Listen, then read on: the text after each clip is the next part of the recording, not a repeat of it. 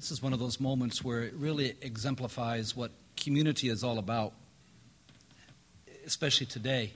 A passage in 1 Corinthians 12 that talks about real community is about when we weep with those who weep, which we will do later this afternoon.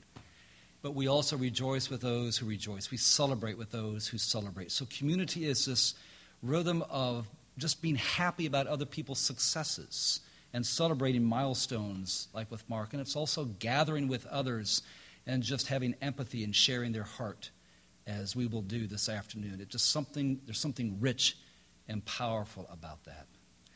I want to thank uh, Brendan for um, the, uh, the, uh, ha- handling the curve I threw him, or to use another sports metaphor, because Brendan's an old football quarterback, uh, the audible I called there in the last few moments. Um, I actually meant Mark chapter 4, 35 to 41. I texted him the wrong one. Um, and that was probably this past week. I've had a lot on my mind, but a lot on my mind has been you, has been the meeting, has been everything that has transpired in the last three or four weeks. Um, some of you probably heard the term storm chasers. I know there's probably a show. These are uh, people that live in states like Oklahoma and Kansas and Nebraska and maybe Indiana and Texas. And they do these crazy things like look for dark clouds, and they look for lots of lightning, and they look for lots of wind. And they get in their cars and they drive toward these clouds and this wind. And I see Alice smiling back there because if Alice has one dream, it is to be a storm chaser. Now, we call them storm chasers. I call them crazy. see, I'm a storm avoider. And maybe it's because I grew up in the Midwest and I've had my share of tornado warnings. I've had my share of fire department sirens blasting one long continuous blast, and the family going across the alley toward the church basement is staying down there. And uh, I've had my share of huddling in closets and bathrooms, and Linda even had one instance a few years ago here in North Carolina. And I don't think they're going to make a show called Storm Avoiders because it doesn't have much zing because it's probably just me sitting in my office drinking a cup of coffee. So no one's going to watch that. A few weeks ago, I headed to Oak Island for the North Carolina Yearly Meeting Ministers Retreat, and I avoided a storm. I avoided a snowstorm. I made sure that Linda was okay with it because she was going to be here. I was going to be there. I know I'm looking like a cat already. She's shoveling snow. I'm down at the beach drinking coffee, watching the sunsets and sunrise. So I felt a little bit guilty because I was leaving Linda in harm's way, but she assured me it was all right. So as I drove to the beach, I drove away with the realization that I was putting more distance between me and this possible snowstorm, which actually turned out to be fairly mild, I guess, all considering. Now, I may have avoided that storm, but when I got back home, it seemed as if I drove right into another storm. This was a different one, not a snowstorm, not, another, not a thunderstorm. This was a storm that had to do with news of people that I received. Within that one weekend, Jenny Thornton, Doris Borum, Carolyn Pegram were all reported to have developed cancer. And then, of course, it was about three or four days later that we sat and you all prayed, and we sat with Lisa in the waiting room there at Moses uh, Wesley Long, and she went under her biopsy, and it, the news came out a little bit later that she had been diagnosed with cancer as well. And so I just in one week I sat and I thought, how does one go away for one week? How do we all go through one week? And then in one weekend, a storm just hits without warning, without sirens, without anything on the horizon. It just seems to hit. Even to the point where someone here told me, and I get it. Someone said to me, and I said it a few moments ago, I'm not sure I want to open up any emails you send out anymore. I said, I get that. I'm not sure I want to send out any more emails, to be quite honest with you, but we do. Because you all are a praying bunch of folks. And I know that's what you'll do. But I also realize that you just can't spin life sometimes. You can't edit life. I can't spin the prayer requests. I can't edit what's there. it, is what it is. Sometimes it's what's given to us. And it needed to be shared. Now, I'm sure some of you have other storms that you have faced before, and these are huge storms for these folks. They really are. But storms that we don't expect financial storms, marital storms, parent child storms, job or work related storms. Sometimes people face emotional storms, even family storms, or in this case, personal illness storms. If we could have avoided these storms, we would have. If we could have driven away from them, we would have. We, we don't go chasing after these, but somehow, sometimes they find us. And they find the people that we know and that we love. You know, without knowing it, these disciples sailed right into a storm. The scriptures called it a lake, but it's a, it's a sea, Sea of Galilee. It's a lot bigger than just a pond surrounded by hills and mountains. The wind blows over the hills, it comes down, it swirls around in this huge, huge, huge lake. And all this, this storms and the wind, it all kicks up, and the disciples are on this boat out in this huge body of water, and soon they are overwhelmed by this storm. So overwhelmed, the waves are crashing against this boat that the boat is swamped. And that's what storms do.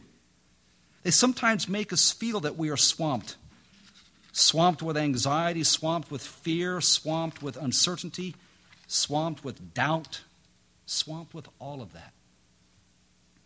I just want to make a couple observations about this story that Brendan read. And I may not even give a conclusion, because I, I want to invite you to maybe have a conclusion on your own.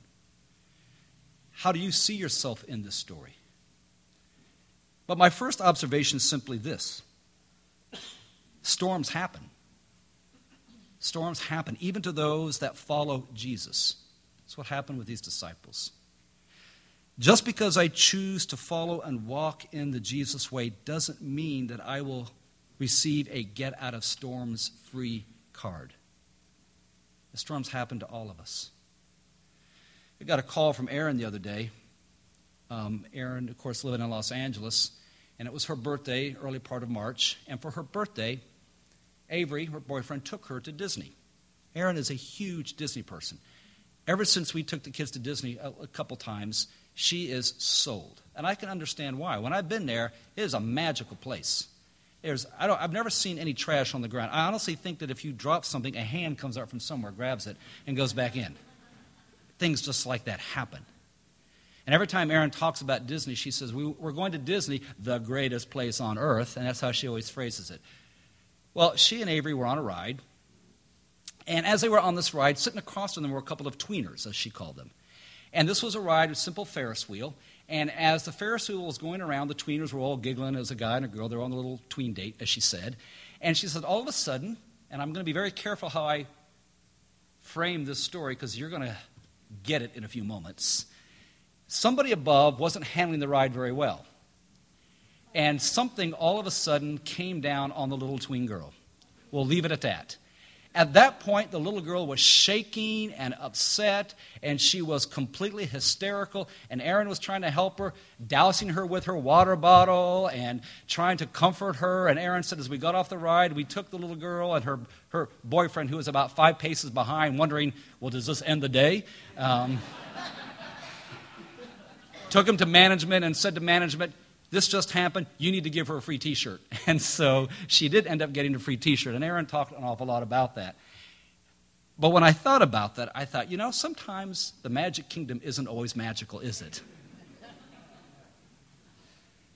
We want the life in the kingdom of God to be like a magic kingdom where life is always perfect.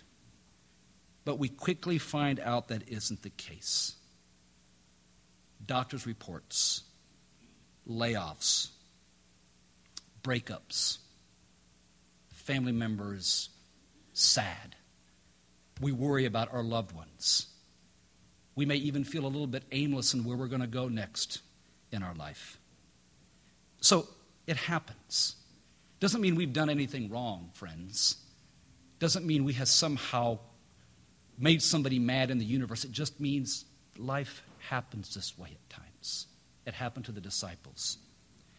The second observation is sometimes the storms and our fear drives us to doubt, even question whether Jesus cares for us. Because you heard what the disciples say. They find Jesus in the boat and they say, Jesus, don't you care that we're drowning? Now, you can add any other word in there besides drowning. And you could say, Jesus, don't you care that I'm drowning in my guilt? Don't you care that I'm drowning in my grief, in my disappointment, in my fear? Don't you care? To be this person of faith doesn't mean that we deny our humanity. In fact, it means that in some ways we're given permission to be more in touch with it, to just be honest about what we're experiencing, what we're feeling sadness, anger, grief. If you read the Psalms, the Psalms are really nothing more than a prayer book of human emotion lament, rejoicing, questions, doubt, anger, sometimes even vengeance. But what the person is doing is saying, if I don't pray this to God, it's going to end up somewhere, and it's going to end up in my soul, and it's going to stay there, and it's going to do something to me. So, what the psalmist says, why don't I just pray it to God? And in some ways, when we pray to God our fears and our doubts and our questions, and sometimes our sadness and grief and our anger, we at least take it to the one who can do something about it and who can handle it. The other thing I noticed about the disciples, at least in that case, is at least they went to Jesus. You know, we ding the disciples a lot maybe for not having enough faith, but at least they went to Jesus in that moment and talked to him about what was going on in their life. Don't you care, Jesus? And sometimes my richest moments, my most growing edge moments, are when I have gotten toe to toe, eye to eye, nose to nose with Jesus and said, Look, don't you care about what is going on with me? I know he does, but I just got to say it. I got to get real with him. Because in that moment, he gets real with me. And the last observation I want to say is this the one who is with us in the boat is still the one who holds command over all of life, over all of creation, who invites all of creation to simply silence and be still, the one who settles things down and brings a great calm.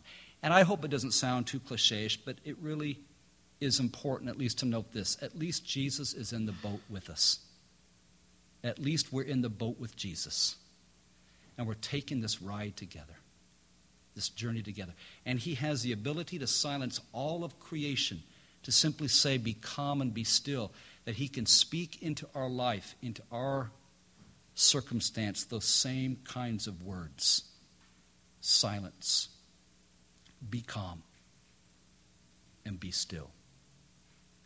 And my prayer for us as a faith community is that in this storm, and some of us are a little bit farther removed than others, but that we can say to each other and we can bring to those who need us right now, we want to bring you a calmness and a stillness and a presence that we hope will bring you encouragement.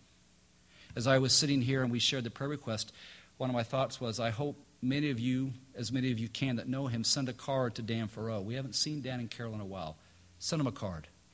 Encourage him. Send him an email. Let him know. Wow, we are praying for you. We miss you. And we love you all so much we can be that presence of Jesus that brings that calmness and that stillness to people at this moment in their life when they can't do it themselves. Now, here's where I want to leave you with a conclusion. So, what is your storm? What is, if any, the storm that you're in right now? That you're facing, that you simply need to pray to Jesus, speak to Jesus, recognize that Jesus is in the boat with you? What is its name? And how can Jesus speak some silence and calmness into the storm that you're in?